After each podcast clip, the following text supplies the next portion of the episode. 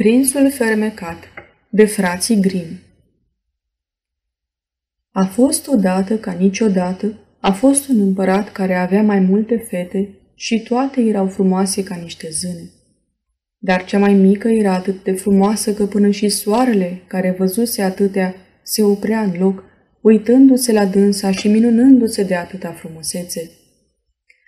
La o mică depărtare de palatul împărătesc se întindea o pădure adâncă și întunecoasă, iar în pădure, la umbra unui tei bătrân, se putea vedea o fântână.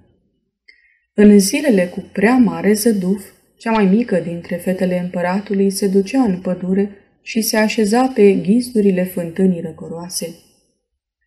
Stătea așa, fără să facă nimic, și când o prindea urâtul, scotea dintr-un buzunar o mingie de aur, o arunca în sus, o prindea din zbor în căușul palmelor și apoi o arunca iar. Ăsta era jocul care îi bucura cel mai mult inima. S-a întâmplat însă odată ca mingea să-i scape din palme și căzând pe pământ să se ducă de-a rostogolul de-a dreptul în fântână. Fata de împărat o urmări cu privirea, dar mingea pierii de parcă n-ar fi fost și fântâna era tare adâncă, atât de adâncă de nu-i putea zări fundul. Se porni atunci domnița pe plâns și plânse în hohote, neputând în niciun chip să-și ostoiască amărăciunea. Și cum se jelea ea, numai ce aude că îi strigă cineva din apropiere. Ce ți s-a întâmplat, domniță? De ce te bocești așa? Plângi că s-ar muia și pietrele de mila ta. Fata cătă în jur să afle cine anume îi vorbește și văzu un broscoi ce taman atunci scosese din apă capul lătăreț și buburos și privea la ea cu niște ochi cât cepele. A, tu erai moș bălăcilă, se miră ea. Ia ca plâng că mi-a căzut mingea de aur în fântână. Ștergeți lacrimile și nu mai plânge, o mângâie broscoiul, că îmi stă în putință să te ajut. Dar vorba e, ce-mi dai tu dacă ți-aduc din apă jucăria? Orice dorești, dragul meu broscoi, rochiile mele, pietrele nestemate, mărgăritarele, chiar și coroana de aur pe care o port pe cap de-o poftești cumva. Broscoiul o ascultă pe gânduri, apoi grăi. Nu-mi trebuie nici rochiile, nici mărgăritarele, nici pietrele nestemate, nici coroana ta de aur.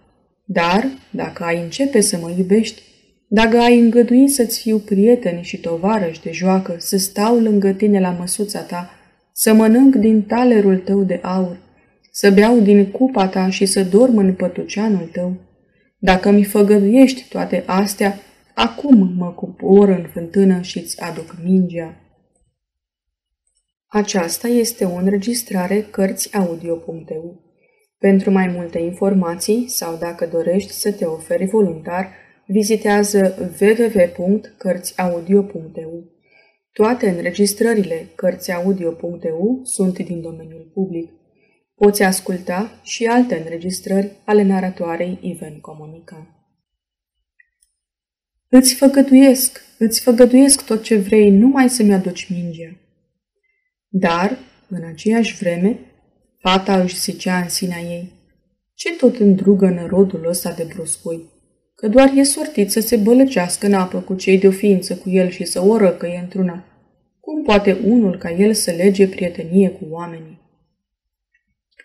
Cum o auzi pe domniță făcăduindu-i tot ce dorea, broscoiul se dădu afund în fântână și cât ai bate din palme, ieși iarăși deasupra apei cu mingea de aur în gură și o zvârlie în iarbă. Fata de împărat să sară în sus de bucurie nu altceva când își revăzu jucăria ei dragă. O ridică și, fără să-i spună broscoiul un singur cuvânt, o luă la fugă. Stai, stai, nu fugi!" strigă în urma ei broscoiul. Ia-mă și pe mine, că nu pot să alerg atât de repede!" Dar în zadar o răcăia broscoiul cât îl țineau puterile, că fata de împărat nu se închisea de el și cu cât se apropia mai mult de casă, cu atât fugea mai tare. Își uitase cu desăvârșire de bietul moș bălăcilă iar acesta, neavând încotro, se înapoie și se lăsă din nou să cadă în fundul fântânii. A doua zi, domnița nici nu apucase bine să se așeze la masă împreună cu împăratul și cu toți curtenii și nici nu începuse să ia o bucătură din talerul ei de aur, că și auzi deodată niște pași lipăind afară pe scara cea de marmură. Și pașii făceau plici, plăsc, plici, plăsc. Ascultă ea un răstim și numai ce se pomeni cu o bătaie în ușă și desluși un glas strigând – Fată de împărat, tu, cea mai mică dintre domnițe, vino de deschide ușa. Domnița alergă într-un suflet la ușă să vadă cine era și când o întredeschise, se și trezi cu broscoiul în fața ei. Trânti repede ușa și luându-o la fugă înapoi se așeză din nou la masă, tremurând toată de spaimă. Împăratul băgă de seamă că fetei îi bătea tare inima, mai mai să-i spargă coșul pieptului și o întrebă. De ce te-ai îngrozit așa, copilă dragă? Au nu cumva ai zărit la ușă un smeu care a venit să te răpească? Da de unde, tată? N-am văzut niciun smeu, răspunse fata, cu silă în glas. La ușă e un broscoi buburos. Un broscoi? Și ce vrea broscoiul ăsta de la tine? Nu îndrăznesc, tată, a-ți spune cum a fost. Ieri, pe când mă jucam lângă fântâna din pădure, mi-a căzut mingea de aur în apă. Și fiindcă plângeam după ea de nu mai puteam, a ieșit din fântână un broscoi și pocitania asta, cum a făcut, cum n-a făcut, că mi-a scos mingea tocmai de la fund. Iar mai înainte îmi ceruse să-i făgăduiesc că dacă mi-o aduce mingea, să o legăm o prietenie și o să fim tovarăși de joacă. Atât am bătut la cap că i-am făgăduit ce era să fac. Dar nu mi-a trecut nicio clipă prin minte că broscoiul și-ar putea face veacul și altundeva decât în apă. Și acum stă proțap afară și ține morțiși să vină la mine. În timpul ăsta, broscoiul bătea cu înverșunare la ușă și striga, Hai, deschide ușa, fată de împărat! Ai uitat cuvântul care mi l-ai dat? Ieri când la fântână mi te-am ajutat, hai, deschide ușa, fată de împărat. Auzind acestea, împăratul grăi. Acu, dacă ai apucat să făgăduiești, țineți făgăduiala. Du-te de-i deschide. Fata se duse să-i deschide ușa și broscoiul sări pe dată pragul în sala împărătească și se ținu scai după domniță până ce ajunse în dreapta scaunului ei.